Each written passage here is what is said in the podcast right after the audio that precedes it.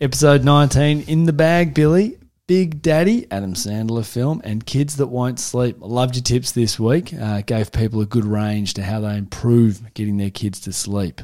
What else are they going to learn? Well, they'll learn that um, Dr. Nick has got a fair bit of tips under his sleeve as well. I did nearly try and take over the episode this week with a few tips. No, it was beautiful. It was very well guided and um, yeah, big topic. So hopefully, lots of really helpful stuff um, for families to get a good base knowledge about what we do in clinic with these kids. And then we want to be really challenged. But um, i think there's a lot of helpful stuff there and a lot of honesty about kind of what's going on with you and the things that you found helpful and really making sure that I'm I'm being practical. Yep, it was great. And what we expect is that we're going to extend uh, the second part episode. So we want to take on heaps of questions from the audience next week, and Billy's going to address them in our reflective piece. But uh, dig into this week and uh, get your get your notepads ready for a few questions for Billy. Enjoy.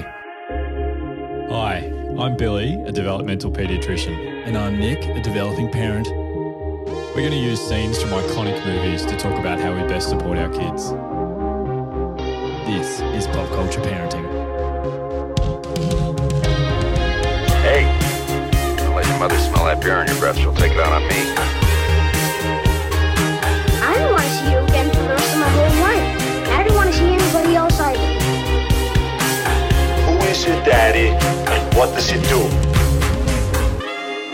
Just use your best judgment. We trust you.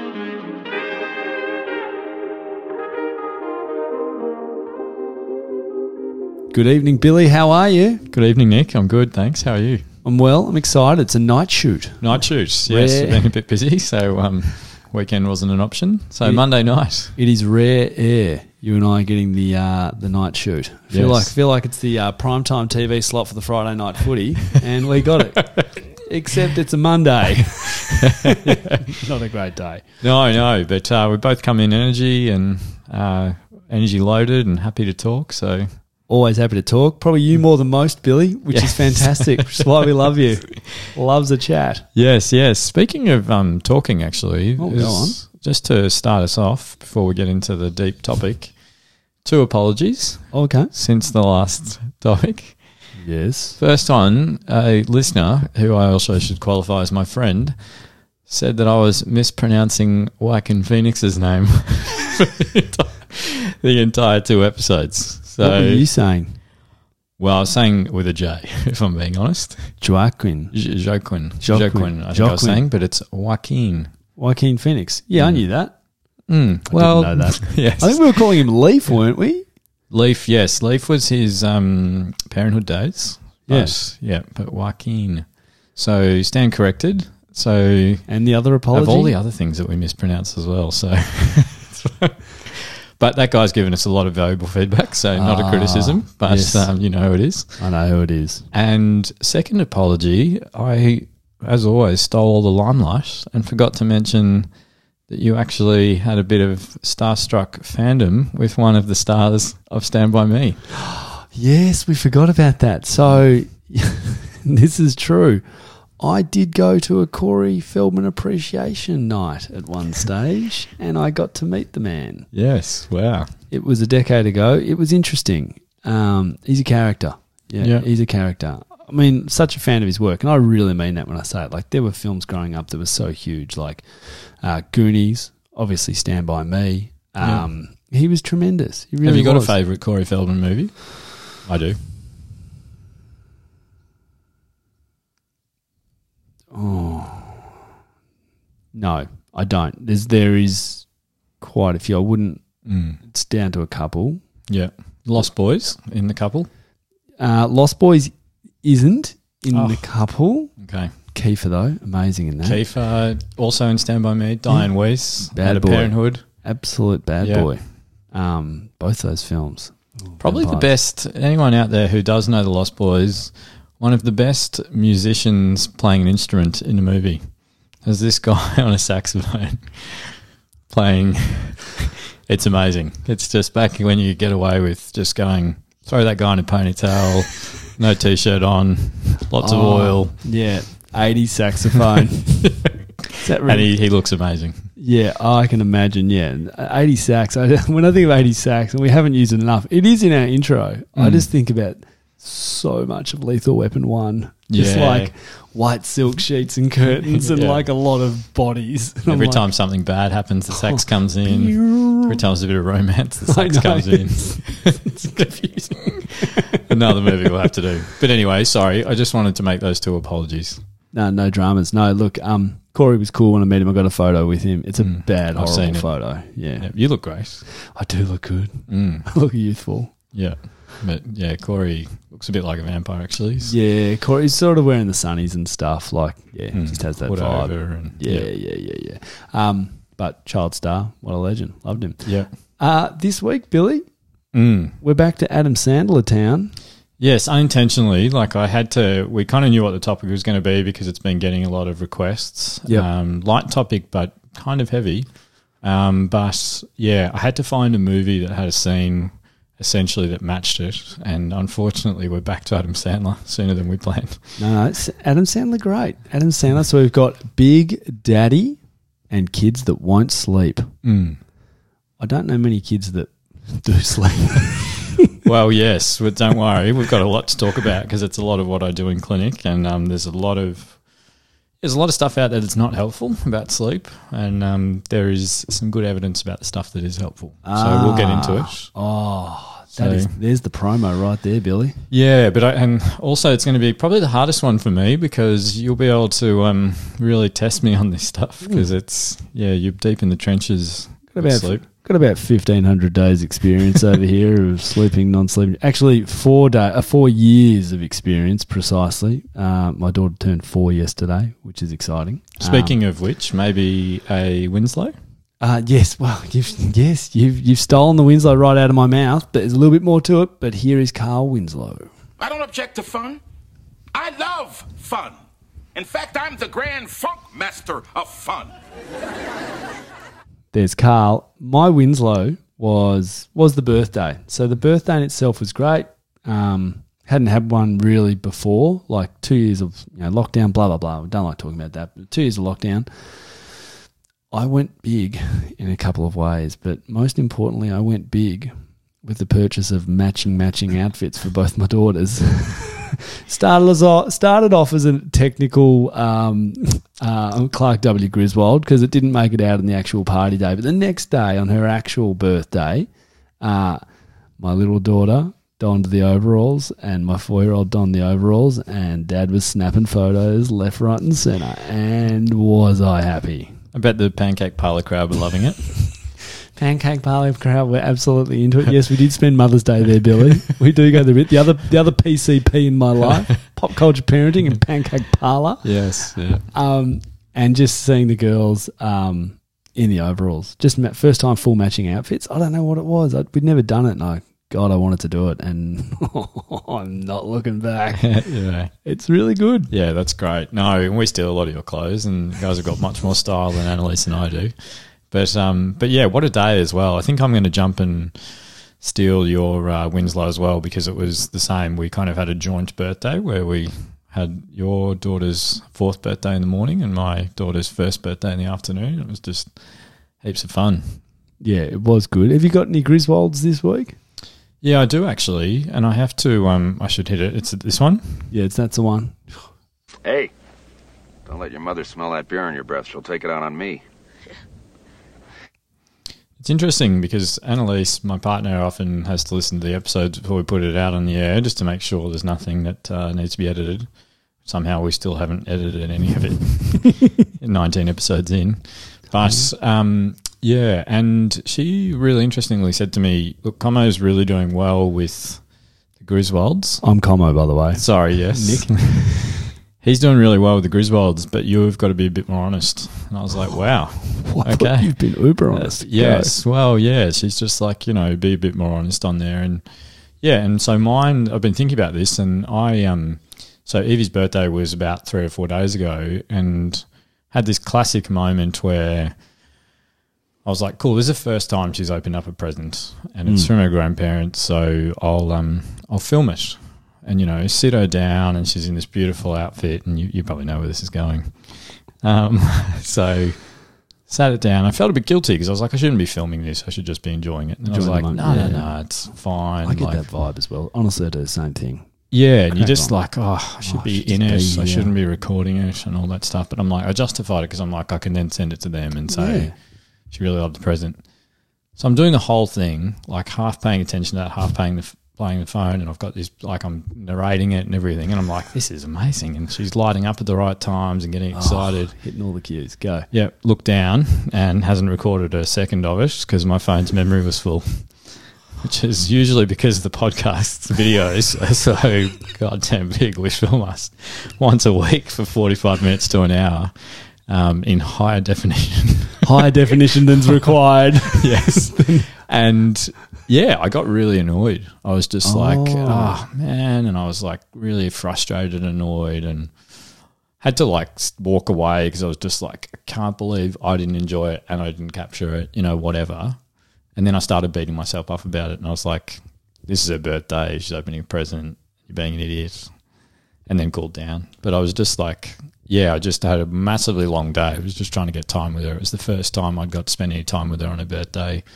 Felt guilty filming it and then even stuffed that up. So being able to reflect on it. But Been pretty hard on yourself. You had best intentions, didn't come off, and you were still there for the moment. Yeah, I think it's just that thing though of like she's she you know she's one she would been picking up a bit of like he's annoyed you know and just being like oh god which I've got to practice what I preach which is that it's all about the recovery it's not about never showing emotions to kids but it was just one of those things that I was like ah. Well, in being honest, I did tell you I didn't have a Griswold this week. and it would be the first episode in 20 where, or 19 that I didn't have one. There was one late on Saturday evening, actually. okay and this is after we'd been together for Yeah. almost 12 consecutive hours Yeah, yeah, back to back birthdays. Well, I think I've already told you my Griswold. We got home and we were putting, like, we did really enjoyed the day. We'd been at our house and had some, some kids over, like, you know, eight kids or whatever. Pinata face painting Pinata face painting, right? And then we took the show on the road to your house some hours later and we were enjoying ourselves. So we got dinner. It got late and we had to take the girls home. We may have arrived home two hours past their bedtime on a really big day filled with sugar and cake, and not everyone was at their best. And we were told by my oldest daughter that we are not at our best and said, why didn't you leave earlier? Um, this other mum's kids, le- this other mum left earlier with their kids. That's not good. We should have been home earlier, all through tears Mm. while being put to sleep.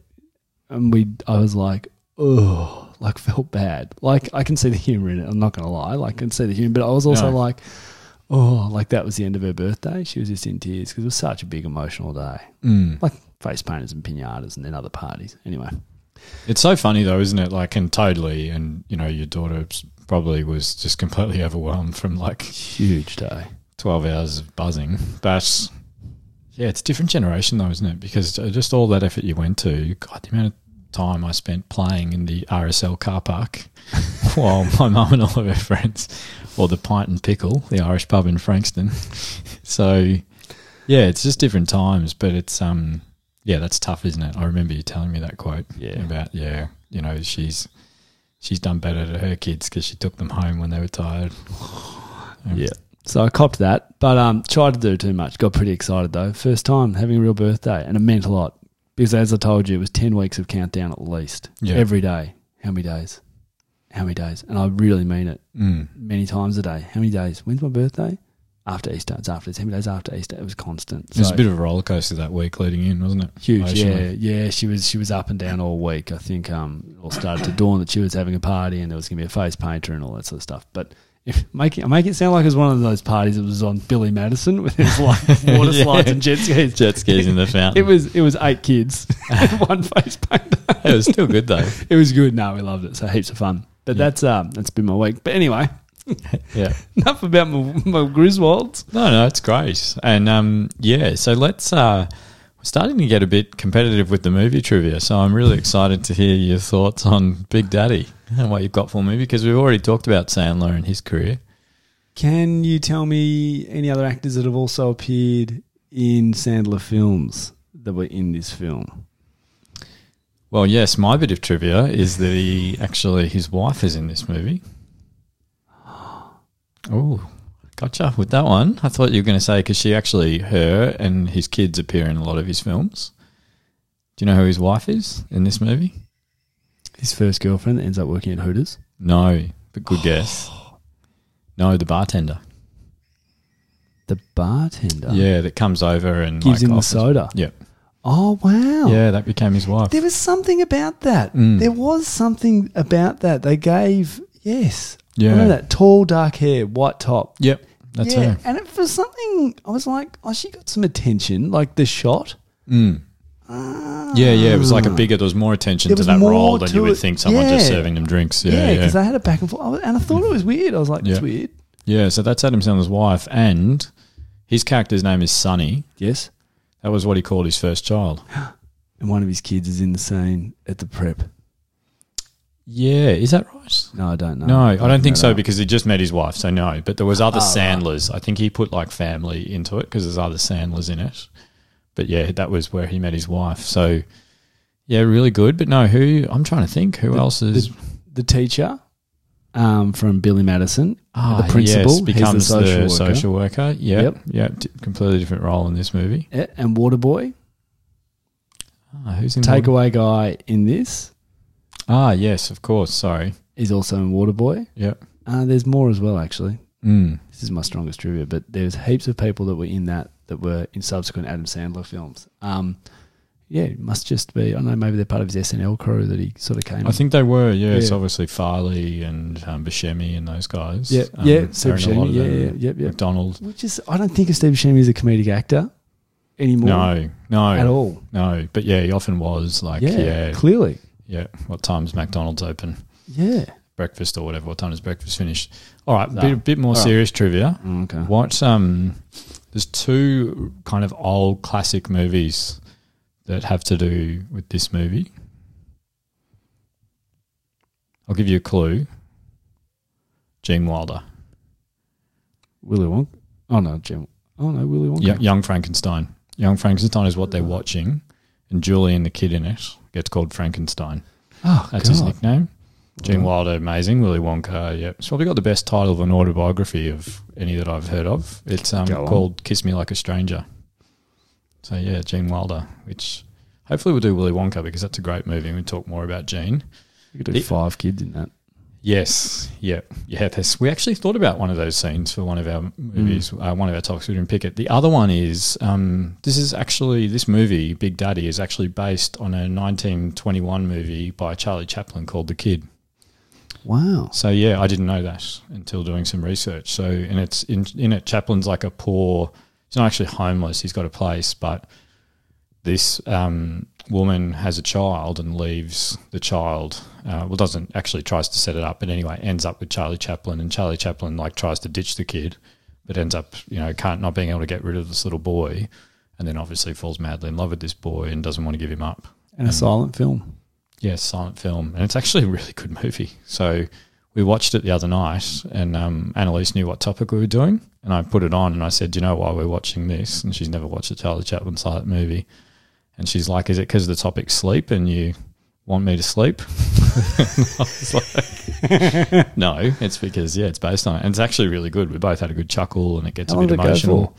Um, then movies back then weren't very long, so I think it's just over an hour. Oh, Anyone God. want to check it out? Check it out. It's, it's quite good. Um, yeah, and then I guess there's a bit of parenting through this whole movie as well. Because we're going to talk about a single scene, but I don't know if you remember watching this as a teenager, but I watched it, and you're kind of like, oh, this guy would be an awesome dad because he's like lives in this apartment and he Oh, just puts newspaper down over everything, and he's heaps of fun and Yeah. Uh, I love like this and the movie Big, just on apartments in New York. You're Yeah. like, you go, like, these are the biggest apartments in New York you've ever seen. They're like, oh, we're really just struggling to make it. I'm like, this apartment. Well, yeah, often these movies set expectations about what our adult life would be like in the same way that, like, Father of the Bride and Parenthood, they live in these big houses and they're single income parents. And you're just like, how do you live in this mansion with Oh. a basketball court in the backyard and a pool? And Any John Hughes film. yeah, they all did that, didn't they? Yeah. They were just huge. But yeah. and I think there's also this bit about how there's some really awesome things that um, Sonny, uh, Adam Sandler's character, does with Julian, the little boy. That mm. it's just I could have picked it for other topics. For example, you know, he can't pee, so he supports him. Mm-hmm. Can't have a bath, so he dresses up as Scuba Steve. Steve. We're going to talk about some sleep stuff, but even when he's nervous, he creates the invisible glasses idea, mm. you know, and says, you know, so people good. can't see you. Yeah, and he gives him these kind of protective things, and there's like a lot of things, and then there's some full on stuff that he does, you know, and putting newspaper down over everything's probably not a good plan either. But um, Not but yeah, winner. I just thought it's it's still a good movie for some of the stuff that it does around kind of yeah, wear what you want. He just kind of gives this kid a lot of freedom and says, you know, there's one quote where he's like, he'll make it, he'll make the right choices. The problem is he's five. Yeah. And did you know? Yeah, that actor was two kids, were twins, identical twins that played Julian. Okay, that makes sense. Because growing up, I always thought you needed, if the kids were under a certain age, you needed twins or something. That's kind of what I had in my head. Yeah, maybe because of the hours or something. But Yeah. yeah, and I thought he's such a gorgeous kid, isn't he? Like, Delightful. yeah, he does really well. Cute. Right. So tell us this topic today. Mm. Yeah, let's get. So we've got obviously Big Daddy and kids that won't sleep. Yeah, yeah. What's a kid that won't sleep? Well, there's a lot of them. So, a kid that won't Okay. sleep. What we're going to talk about today is childhood insomnia. Childhood really- insomnia. Yeah, yeah. So it's God. really important. I know it sounds full on, but Does. all it really means is a kid who struggles to fall asleep or stay asleep. Huh. That's it. Can you have Now- adult? Oh, you can have Yes, definitely, definitely. But no, no, no. It's a good point because it is different um, because of a couple of reasons, which we'll get into. Sure. But it's really common. So all we're going to talk about is childhood insomnia today, and people can send in questions for the next episode about like snoring or Yep. nightmares or night terrors, Night terrors. or Had that. happy to talk about all that stuff. We're going to run out of time if we put it in this one, so I'm Sure. just going to talk about falling asleep and staying asleep. But it's really common. So this is about 30 40% of kids.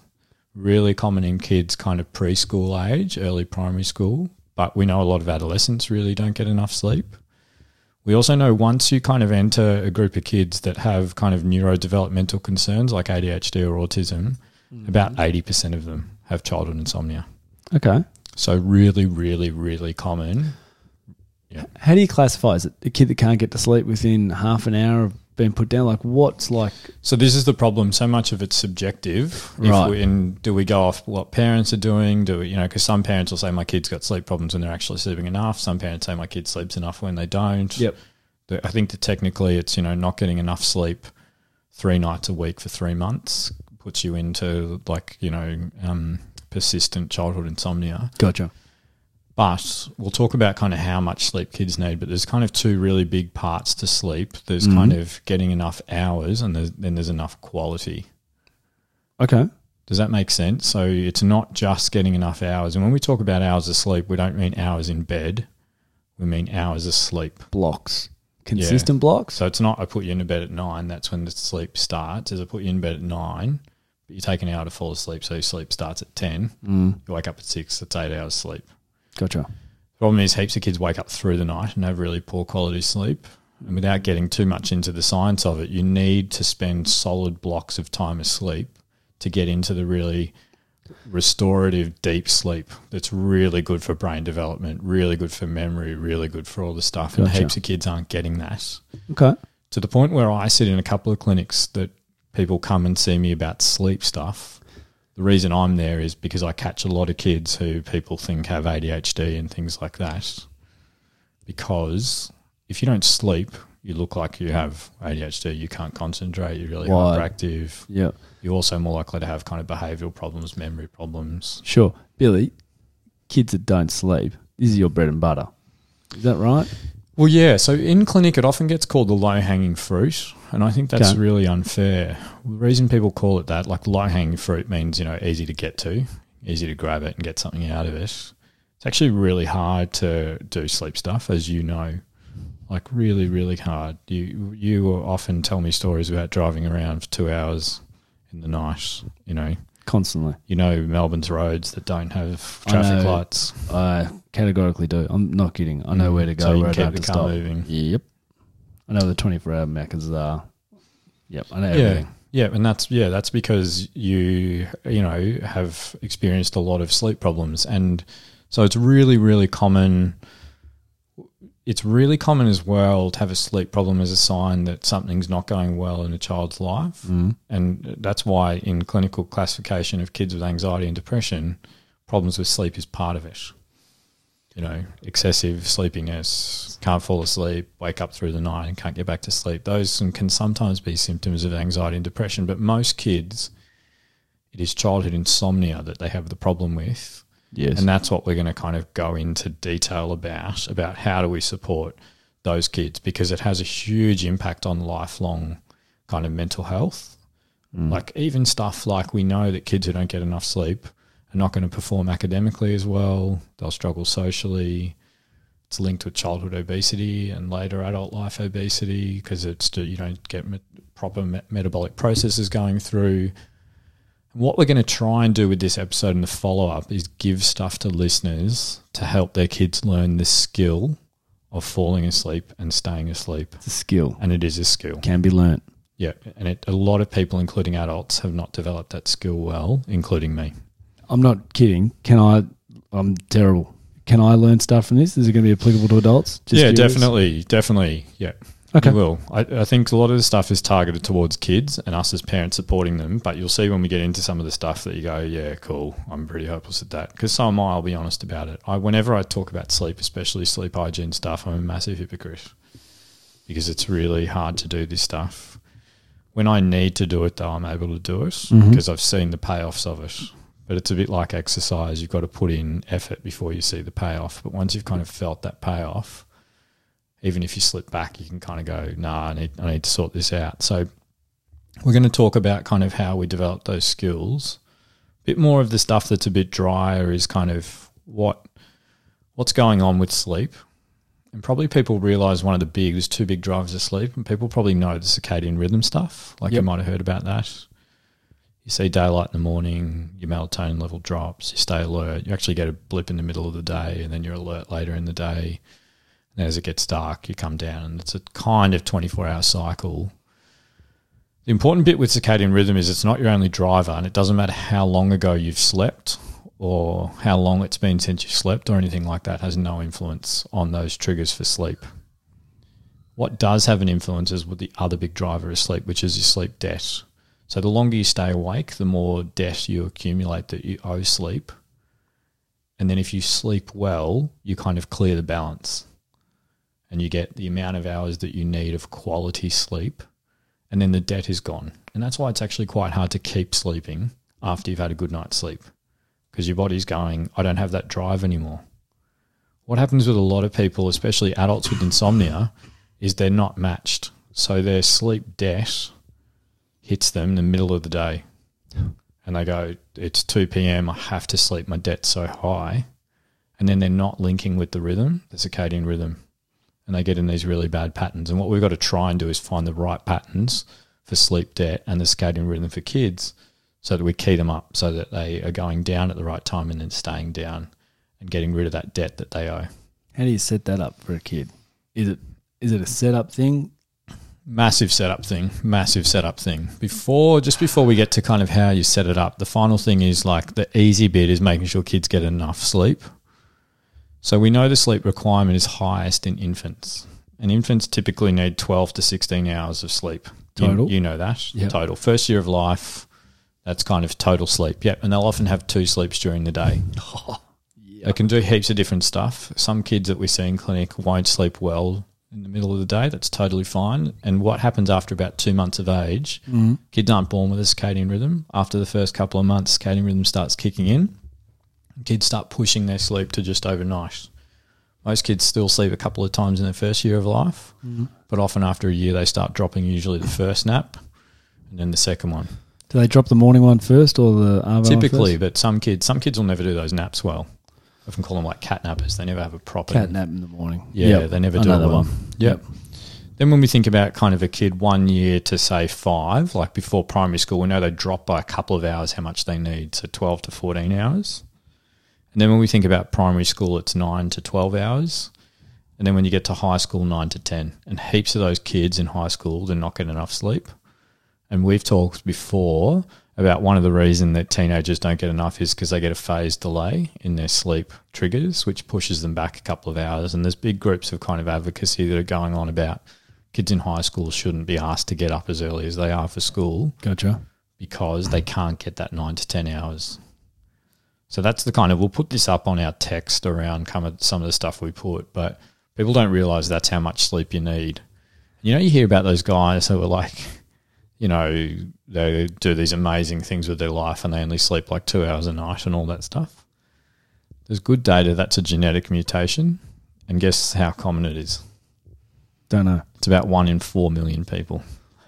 So, Yeah, you hear about these guys that sleep four hours. yeah, and they're fine. That's ridiculous. It's a genetic thing. And people who are like saying if you just do this breathing exercise or if you just, you know, unlock your potential, you'll be able to do this. It's a genetic thing that 99.9% of us don't have, including me. So, yeah, that's kind of the, not the boring stuff, but that's like the textbook stuff out of the way because it's important to have that there. We'll put it in our show notes. But what you actually asked is how do we set kids up Yeah. to learn this skill well? And what age are we setting them up from?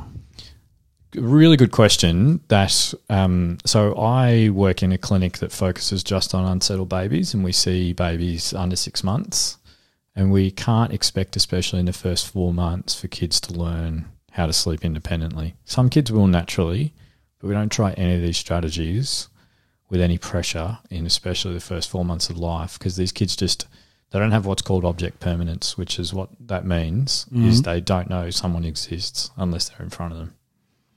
So we don't like stressing kids, little babies, if they if they go, I can't see dad, dad, dad's not in the world anymore. And do you know how we know when kids develop that? You show Smile? them something. No, you show them something they like, and then you drop it, and they look for it. Oh. So and that's when they develop object, Object permanence because they go, that ball still exists, that teddy still exists. And that's where they know it's still in the world, even though they can't see it. It's a really cool thing. It's like all these. We should do some stuff like just on developmental little tricks you can do to see when kids have learned stuff. So you're saying, sorry, just on that, kid leaves, you leave kid's sight, they think you're gone forever. Yeah, well, especially if they're stressed, because your comfort Yeah. is so much built into their attachment with you and their safety and security. So, you know, that's why some of the strategies we're going to talk about Okay. um, really test that. But yeah, so from six months of age, you can really start for kids that are struggling, you can start building their skills. Now, this is probably one of the areas of pediatrics that is most fraught with this is the one way to teach kids how to sleep. So, controlled crying is how kids sleep. This approach is how you get kids to sleep. I've been doing this for a little bit. I've I've never found the one way because I think it's a bit silly. And the evidence shows us in all of the studies that have proven effectiveness, pretty much all of them, it's more than one thing that you do, and you're always led by the kid. Oh, it's it's like picking a lock. Yeah. It is that hard. Like it's stepping heavier on your right foot than your left. Mm. Like I had ones where I had to stamp on my heels to get them to sleep. Yeah. Like, and I mean like stamp on the heels. I'd tell my mates, get your shoes off, hardwood floor, let's go. And they're like, what? Do you know what a lot of the theory is around that stuff? Because you just, I wasn't even thinking I do. talking about it. I Go do. on, give it to me. They're used to being in the womb. Yeah, the awesome. thudding of mum walking around. So, what else is like that? Heartbeats, Yeah. How do you replicate that? stamping your feet, Yep. Tapping them, tapping them. Yeah, shushing, that's why. Yeah, sound of the blood, shushing them. Shushing them's the sound of the blood. Yeah, it's one of the things they say. They're so that's why they hear so much shushing in the womb. I love seeing the like the new dads at the fish and chip shop picking up dinner and they're just rocking side to nothing side, in their arms. nothing in their arms. I'm like, there's a new dad. He's like, "What? yeah, it's the same. Wrapping them tightly. oh yeah, That's why we say in. It's like wrap them the tightly. womb. Mm, Yeah. yeah, And a lot of kids will persist with that stuff. So all your stuff you're talking about is classic baby stuff. But Yeah. a lot of kids, like when even when they're older than a year, a lot of those strategies are the things that help. Okay, just on one, we've jumped to six months, which is hmm. when you can start skilling them up. So when they're developmentally ready, there's Developmentally like, ready. Cool, they're six months today. Let's go. No, my point is, can is I'm going to put you in a spot here. Go for it. Can you write off? Can you just be like, you're not going to say this, but like, do you just have to deal with the first six months with what you're given? You can shape it, you can shape it, but hmm. you wouldn't be going to sleep school yet. Oh, you can. Can. The first two months for a lot of families, including me and Annalise, you just survive. Yeah, okay. So no one talks about how hard it is in the first two months. Everyone's like, it's the best thing that's ever happened. Especially when you got no idea. Yeah. Yeah. And I've been doing this for a long time and I had no idea. So I think we've joked before about how the first night that Evie came home, I was like, I've got this. This is my niche. and I did not have it. You did not have it. So- She'll tell you when you got it. and it's quite funny because Annalise has actually taught Yvette the skill of sleep, and Yvette sleeps beautifully, probably partially because she's picked up a lot of Annalise's genetics around sleep, but also Annalise has taught her really well how to sleep. yeah. If it was up to me, I'm all over the place. Yeah. And you've got a beautiful story about this, actually. What have I got? Remember that one you tell about how your grandma was over? And you were like, Grandmother intervention. Step one. There's been three. yeah. Grandmother's intervention. I got a good one for this. The settling of the child. We were home day three. We hadn't slept for 36 hours. No one, like mum, child, me. I'd probably got a couple of hours in, let's be honest. uh, and we were like, oh, she just won't settle. She just won't settle. She goes, show me what you do. We put her down in the cot. We walked out. And then, sure enough, two minutes later, she starts murmuring. And the murmuring gets louder. And I'm like, told you. I went to leave the kitchen. Grandmother stood in the doorway with both hands. And she was just like, that's not a cry. And I was like, what? She goes, that's not a cry. And I was like, yes. And she goes, that doesn't count. And I was like, oh. Sure enough, five minutes later, um, out Yeah. like a light for like three hours. And I was like, oh, so you learn what a cry is. Totally. And we also talk in clinic about um, the difference between them being frustrated and scared. So you always go Oh. to scared. But if it's just frustrated, like, you know, that you can give them a little bit of a stretch, but you don't stretch them when they're scared and trying to pick up which one it is. Um, and it's quite funny you're talking about this because it just reminded me when, when we got a vet, Annalise was like, she's sleeping in our room in the cot. Like, I can't have her in a separate room. We won't be able to, you know, I've got to know where she is the whole time. That lasted one single night. And then she was like, cool, she can go in her own room. Yep. Snuffle pig. Oh, yeah, you're just on edge. But there's a big, you remind me as well, there's a big cultural component of sleep. And I think I've mentioned on podcast, we see heaps of kids in clinic that are co sleeping. Mm. Always ask the first thing is, do you care? Do you care? They don't care. There's no nothing wrong with it. Yeah. So we've got to be careful saying like, "Oh, you shouldn't have your two-year-old in the bed with you." Actually, if the family's doing that, you know, and a lot of cultures, that's what you do. Yeah, you had a friend, Southeast Asia, that was like, if you told someone that, Yeah, if I said she was a pediatrician sitting in a clinic, and she's like, "If I said that to families, I'd never see them again." I hadn't said anything, but I was like, "That's my approach clinically, and has been for a long time." If you're co-sleeping, my next question is, you know, is it a problem? And a lot of families, at least half of them, will be like, "No, we actually love it." It's when they then go, "Yeah, actually, I haven't slept in like months." yeah, because I'm getting constantly kicked or whatever. But yeah, so that's what you're talking about is one of the really big bits. And maybe we'll talk about this stuff now. I want to talk about sleep hygiene. It's so boring. It can be so boring. I won't make it boring, but there's it's really important to be clear about what we mean by sleep hygiene because there's lots of kind of stuff that's not evidence based about it. What you're talking about is the key to learning the skill of how to fall asleep and stay asleep, which is self soothing. Mm. Now, I, I'm 39. I don't have that as a good skill. But you learn it as a child. And you, it's not to say I can't learn it now, but you learn it as a child. And what we want to do is we don't expect kids to learn how to self soothe in any big jumps. We do it really gently. And that's my approach. Some people out there might be like, no, I've used extinction and extinction's fine. What extinction is, is you just let them cry and you go, I'm not coming.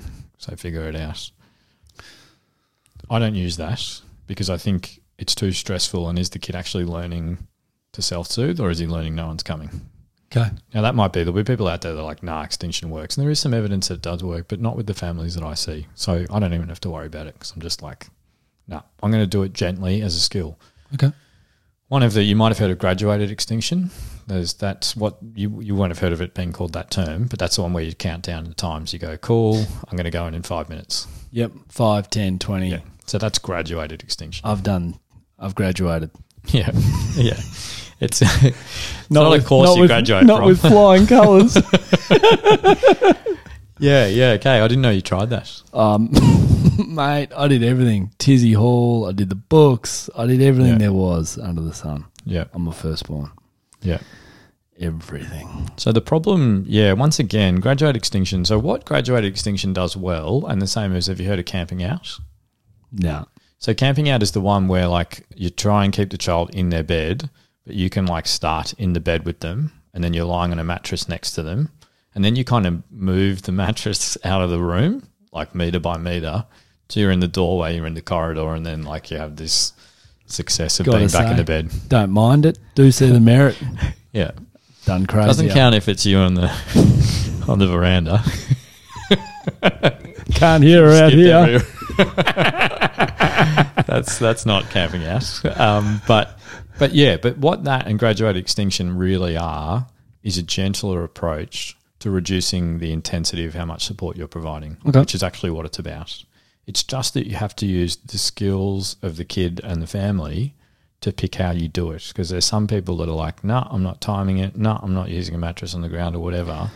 And you've got to go really slowly. So I see heaps of families that it is two hours driving in the car, or it's three hours of rocking after a feed in my arms. And if I'm lucky, 20% of the time I can put them down completely asleep and they will sleep for 90 minutes and then they wake up and we have to do it again. And I'm not kidding you. This week alone, it's Monday, I've seen a bunch of families already today in clinic.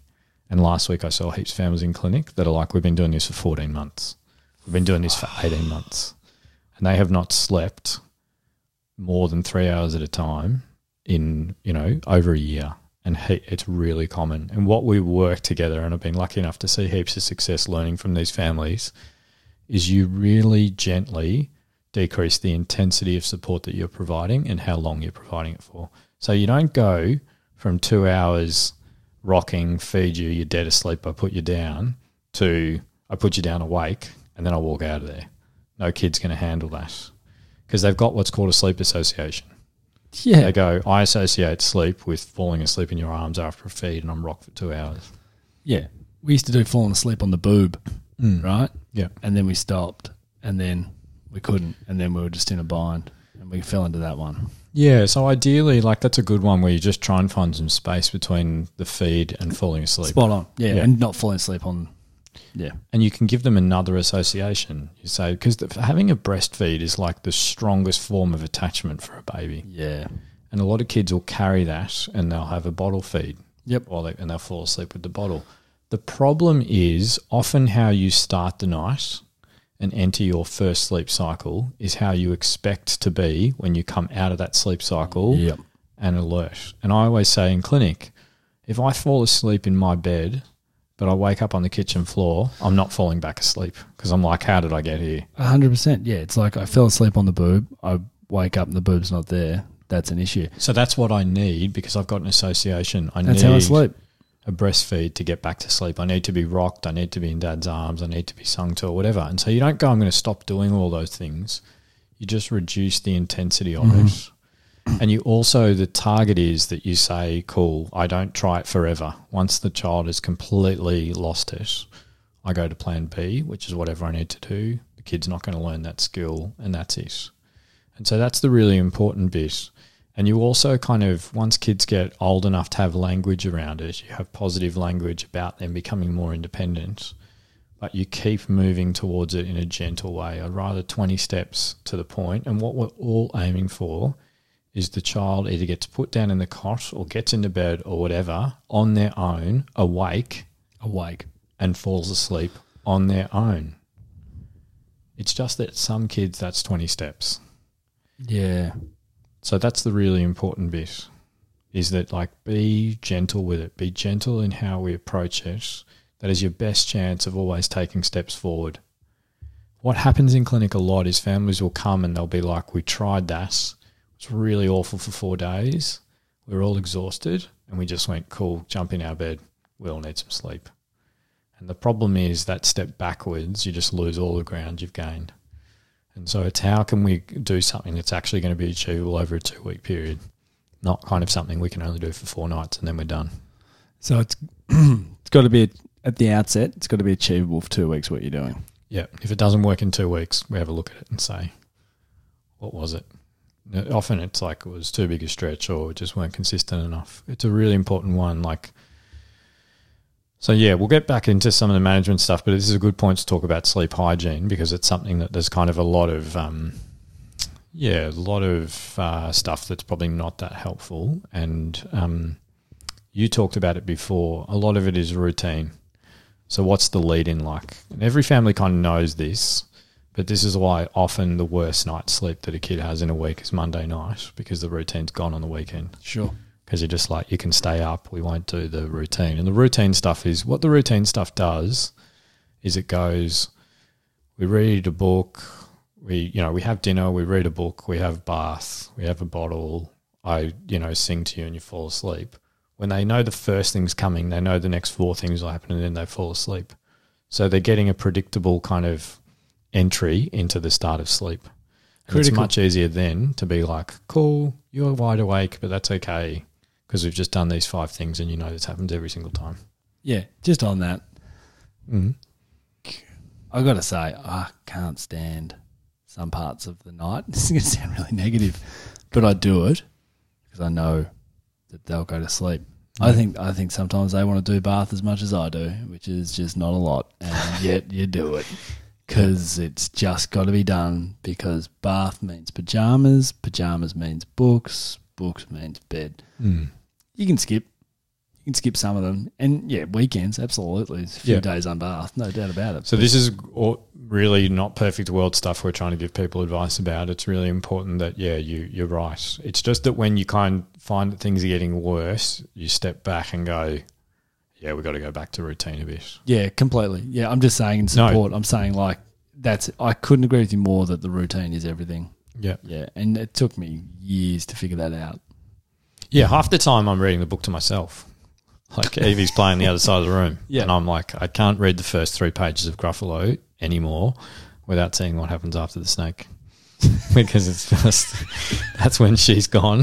and I'm like But that's it. But she knows what's Yeah. coming. Yeah, totally. Yeah. Exactly. And that, that cues her really well. The other bit is being like and once again, this, this is hard to do sometimes, but the same time, but not just the same time for bedtime, the same time as wake up. So, and once again, that builds routine, but it also cues in on their circadian rhythms and goes, cool, this is the time we go to bed, this is the time we wake up. And they learn that skill around that clock. Yeah.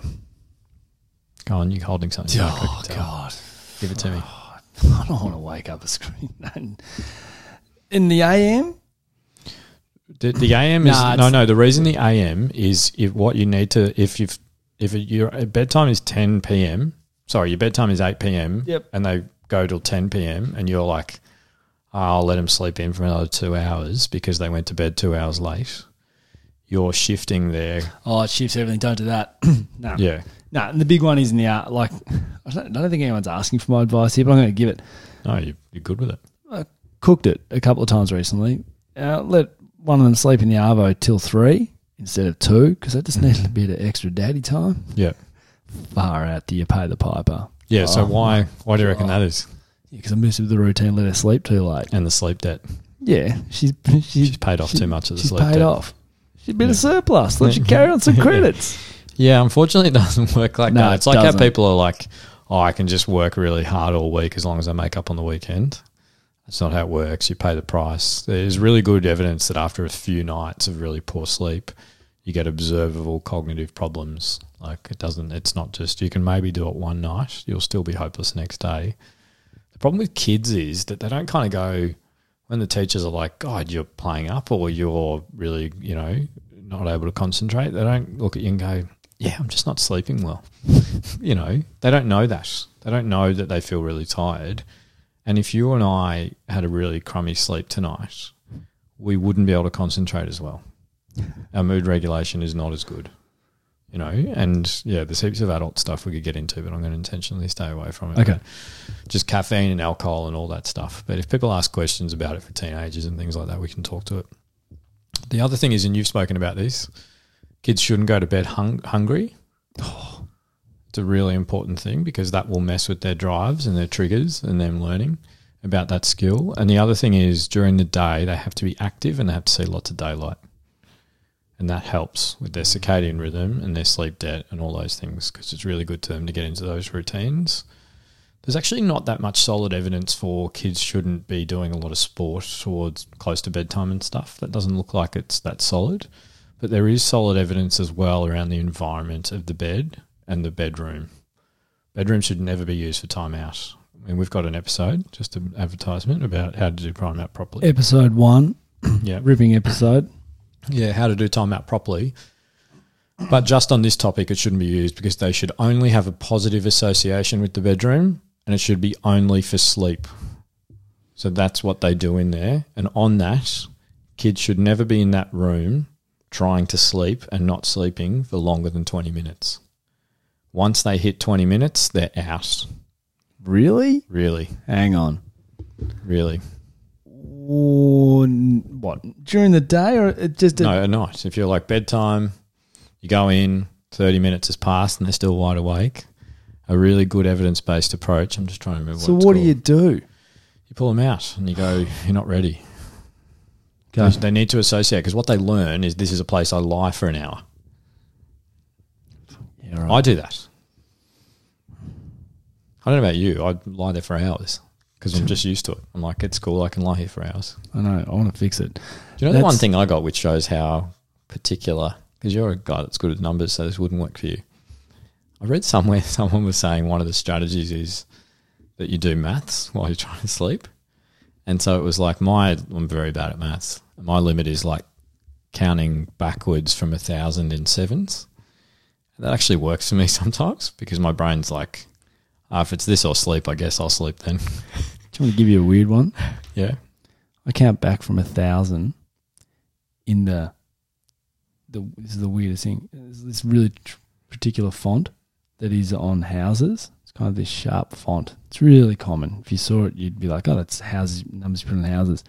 I have to imagine every number in that font. Yeah, really. So I got a thousand. I can I'll show you the font, Yeah. and then I have to do nine nine nine. I have to picture it in a color. Oh, yeah. Drops me off.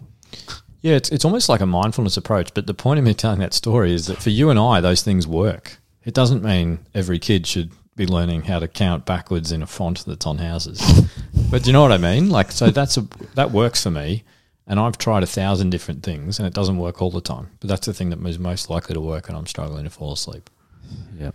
The other sleep hygiene stuff is the room needs to be dark, quiet, and cold.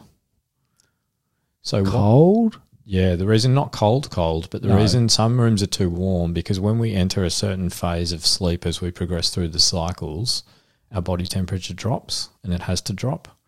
And if the room's really warm, we struggle to do that. So it's got to be cool so that they need, you know, they need warmth on them. If it's like so hot that they're throwing doonas off, Oh yeah. yeah, then it, they're going to struggle to cycle through that bit. Once again, massive hypocrite, but screens. Screens, we've got really good evidence that sitting on a screen, because of the blue light and because of the stimulus, is not good for telling a brain it's time to calm down. And that hour, some of the evidence says two hours, should be really calming stuff that they're doing. But the really solid sleep hygiene stuff even says about kids reading in bed. But I think if your kid reads in bed and falls asleep, go for it. Routine go nuts. I read in bed. Yep. So I, I think that's a really, really important stuff. And we'll put stuff out about it, but that's kind of the really important bit. The other bit, which I haven't spoken about, because this is just proving there's no one way to do this stuff, Yep. Is there's something called bedtime fading. And it's a specific thing we do in clinic that does help a certain group of kids. And those are kids that are lying in bed for two hours and then they fall asleep. And they're not doing, they're not on screens, they're not anything. They're just like lying there for two hours. And there's hundreds of them that I see in clinic. What you do is you keep the kid up until they show you that they're tired, which is probably two hours after putting them to bed. Then they develop a positive association with the bed, where the bed is where they go and sleep. Gotcha. And then you pull them forward in 15 minute increments. Oh, I love it. Mm. Bedtime fading. I like that. It's one of the good ones. Yeah. Can you fade to about like five thirty in the afternoon? I'm just asking. You can, but for you'll a have a kid that's up at three, Oh, which, to be honest, you often do anyway. So. it's not ideal. But yeah, so what you're trying to do is develop a positive sleep association with the bed is the place you fall asleep within 20 minutes. Yep. If that doesn't happen, you're out. If it doesn't happen consistently, we go to where you are tired and ready to fall asleep, and we get you in a good, positive experience with going into the bedroom then and falling asleep, and then we pull the time forward. Bedtime fading, we'll put some stuff out about it, but it's, yeah. All this stuff is about, once again, creating positive associations with being in that environment and learning to independently fall asleep and self soothe off to sleep. All the money's in the start of the night Routine. routine, start of the night. The start of the night, it's always good to nail the start of the night and then see how the kid's going through the night and the kid getting up. We're probably pushing, yeah, way too long into time. I just saw the time. So I won't talk about the kids that get up through the night, but we can talk about it in the reflection episode Okay. because it's really important stuff about how we support them as well. Easy peasy. Let's go to Big Daddy. Um, do you want to set it up just quickly? Same. Yeah, so I think it's his first night there, isn't it? Is it his first night? Can't remember if it's his first Yeah, night. so essentially, this kid who you're going to hear has come into this. He's five. He's been taken away. No, he's he's left his mum anyway, and he's with this new guy he's never met. He's in his apartment, and he's thrown him into a bedroom. And I think he's used some fluoro light when the kids asked for a night light from a Night light. nightclub, Yeah. and thrown it in. Maybe, um, yeah. There's anyway. So he puts in the nightlight because he says, "I need that." So um, Sonny or Adam Sandler's character puts the nightlight in, but then is like, "Cool, sorted out." And what we're going to hear is that Julian, the five-year-old, has come to his room, awake through the night, saying, "I can't sleep because he's wet the bed." Now we're not going to talk about nocturnal enuresis or wetting the bed at night. We'll do a whole nother episode on that if people want it. But what we're going to talk about is this child has is struggling to sleep in this environment, and you'll hear Adam Sandler. What he does for people, so the clips on our Instagram. But what he does is he takes the kid back, realizes he's wet the bed, puts a newspaper down, throws him on top of the newspaper, and says, "Sort it out." So, and I'm just a warning. I'm going to ask you what you would do with this Me? little kid, Julian. You asked me what, I'm, Yeah. what I would do to get him to what? Get him back to sleep. Yep. Oh. All right. So here's the scene. Hey, Hi. go back to sleep, alright? Well, I, I'm, I'm going back to sleep. Nighty night. I wet my bed.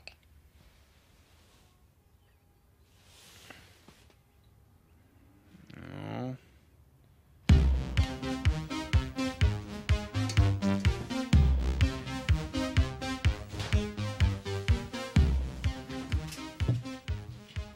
Oh, God.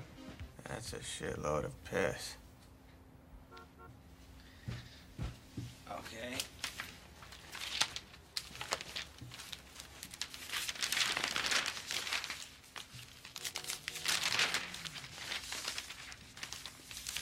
There you go, alright? No more wetness. Sleep, alright? Just try to sleep. Stay asleep.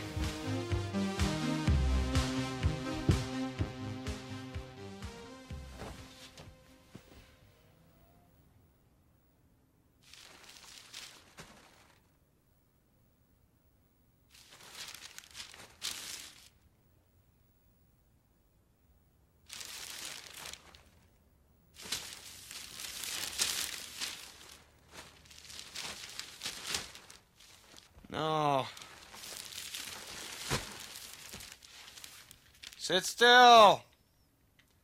Lay.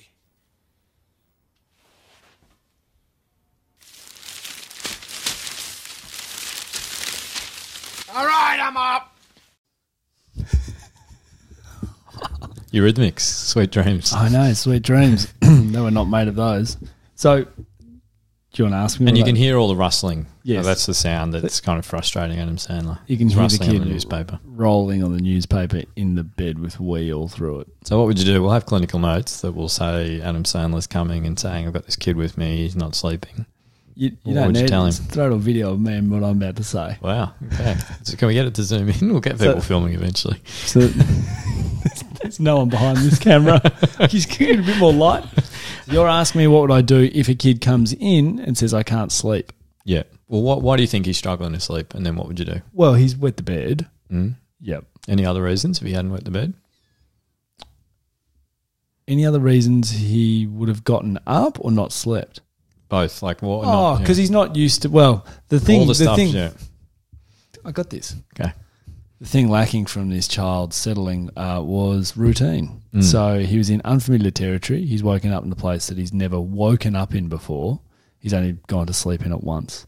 So he's woken up and gone like, "Where the hell am I?"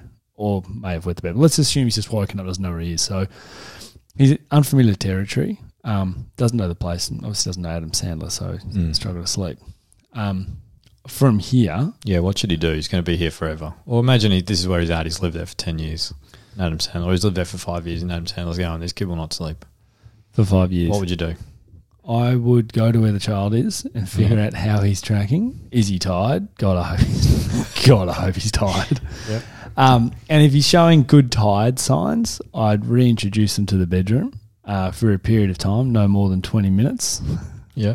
I'm giving you the clinical response. It's great. I'd, I'd put him in the car Great. and I'm go going to through. tap in on clinic a few times. I'll take the day off. There's what I'd really do. No, You can give us that too. I'll give you you're, plan B. you're nailing it. Um, and then I would put them back in. Um, honestly, I'd probably I'd do some padding and just comfort them a little bit. Hmm. Kids five and over, for five year olds, so I'm just figuring it out. Um, and then settle them in, make sure the room's cool enough, but then the blankets are warm enough. And I just reckon a bit of good weight on the blanket is a really good tip. Yeah. So a heavy weighted blanket's a really nice one. Um, and then make sure that I'd probably turn off the fluorescent light that was in his room that said live nudes, which is what Adam Sandler gave him Yeah. because that's probably too distracting. So make sure it's um, dark environment. I'm big on blackout blinds, um, and then just try and um, pat them off, settle them down, but put them down awake, and try and leave the room. Beautiful, because yeah, that's the goal. And what you want to do is you don't expect this kid where he's at now to self soothe. No. So you soothe him as much as he needs to be, Yeah. and then you step it back. Yeah. But beautiful routines, the environment you talked about, you know, going to where he's at, being led by him. Yeah, not too much light, certainly not a pink fluorescent one. Mate, I'm like an 80s synthesized player. I've got double decks like this, balancing two kids to get to sleep in my house, right? Yeah, like, yeah. you hear that arrhythmic sound? That's me just like tweaking Yeah. the buttons, pulling the levers. Yeah. I'm good. This I'm good at this. And what's your plan B? Oh, I put that kid in the car. We go for a roll through Macca's. Shit, you not. We go rolling. We go the Eastern Freeway. We don't go all the way to the tolls. We turn off at the tolls and come back around. We don't pay extra to go in the tunnel. Yeah. We whip back around and we keep going. You do that forever? I do what's required to get the child to sleep so Yeah. they can be better the next day. So my biggest thing is, right or wrong, I need the kid to sleep. Mm. Firstly, I needed the kid to eat. So if the kid's hungry, the kid's eating. Yeah. Right? So that's my biggest thing. I'm paranoid about my kids eating. If they don't eat, I don't even bother trying to put them to sleep. That's just me. Yeah. First key to settling. That's just my experience. But I'd take that kid for a spin. And it wouldn't be what I do. But then what I do from there is if that worked, the next night I'd try to introduce some more routine than what Adam did as opposed to putting him in the room saying good luck. Yeah. Start building a routine. Beautiful. And that's it. You look at the situation and you go, what are the bits that this kid is needing support with that he's not independent and self soothing and falling asleep or coming to me through the night? And you don't pick all of them. I'm going to stop doing all those things. You gently back off. Yeah, I've got to be really careful here. I haven't had the kids into the room yet.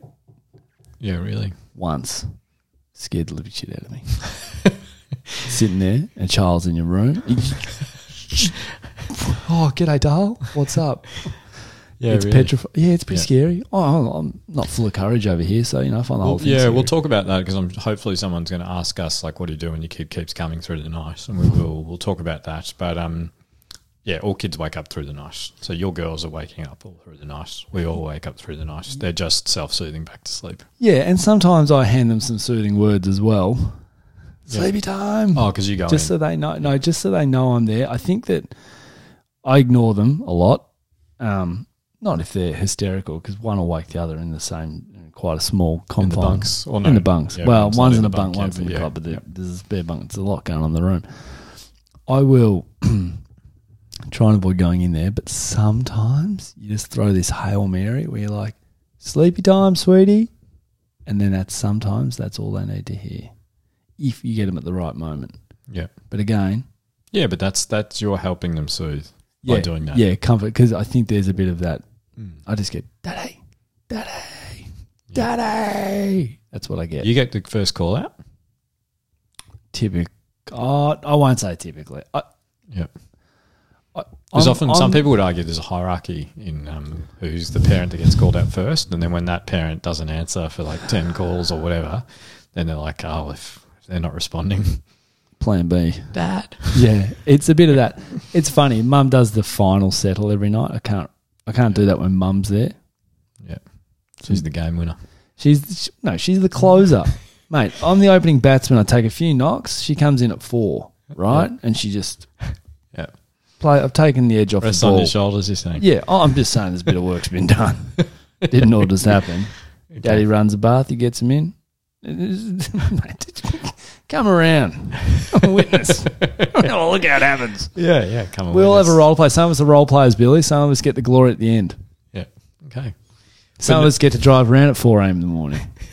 Because I get everything from 4. Anyway, I'm crapping on here, but I No, this is I- great. Well, I'm the I'm from 4 4:30 every day is from when like I don't get up every day at that time, but that's when I clock on. That's your window. Yeah, and mum takes everything between 10 and 4 because mum can get back to sleep like that. Yeah, same. I'm, I'm I'm not oh. like that. So I'm like, I can't take the ones through the night, but from 4 I'm on. Yeah. And yeah. Yeah, nice. Well, no, I reckon for Julian or little Frankenstein, you had a perfect answer, and yeah, especially the like go to where he's at. Like that's what we do with all this stuff. Sleep's no different. Go to where he's at, build the skills in a positive way, reinforce the good stuff. Like it's all the same. Same we had stuff. some amazing questions on the last reflection. We're even doing this new thing where we send it back to people that have asked us questions and say, What did you think? And that's kind of closing the loop for us, making sure that we're actually answering the questions that people want answered in a way that's helpful to them. So I really hope people send in a lot of questions in the next week to us about this and challenge things, give us the scenarios, ask what to do. You know, what we're trying to do is use the theory in a way that is meaningful and practical for families so they can go home and do this stuff. yeah, expectation is we get a lot of questions. We usually get we usually categorize about five for the week for mm-hmm. people. We try and distill it to five, the five most asked questions. But I think this week we'll expand it a bit, Billy. I think we'll take a mm. few extra questions and maybe do a slightly longer reflective ep because great thing about this is you can ask Billy and he'll address your question directly. Um, and we love sending it back to you, like Billy said. Yeah, and you'll keep me honest. Yeah. Okay. this is this is I've probably got the most to offer here of any topic mm. we've done so far. Yep. Learned experience. Yeah. Oh, Yeah, that's what at- matters. I hope they don't punch in too close at these eyes right now. They're haggard. Oh, look at this man. Yeah, don't Well, I think we're a good. few episodes off being able to punch in. I'm trying. I'm looking like there's other people in the room. Oh God. Um. Okay. No, that's good. I love it. I like uh, the, the the run through makes sense. I'm excited. So um, and thank you for the summary. I think that that's well captured. But we really want people's questions to come in this week. Yeah. Um, Yep, this is a good example of we've done the health literacy bit, giving some people some psychoeducation around sleep. We Yep. can do some more stuff that's relevant to questions, but questions. Questions will drive the next one. Um, so get those to us via our Instagram, probably the easiest way for us to manage that. So pop culture parenting on Instagram, or you can get to us via email as well, which is popcultureparenting at gmail.com. Um, appreciate all the support, like, subscribe, five stars, all that stuff. Please leave comments. We love them. We just love the constant feedback, keeps us going. Um, Billy, thank you so much. Appreciate your time again. Yeah, thanks, Nick. Thanks, everyone.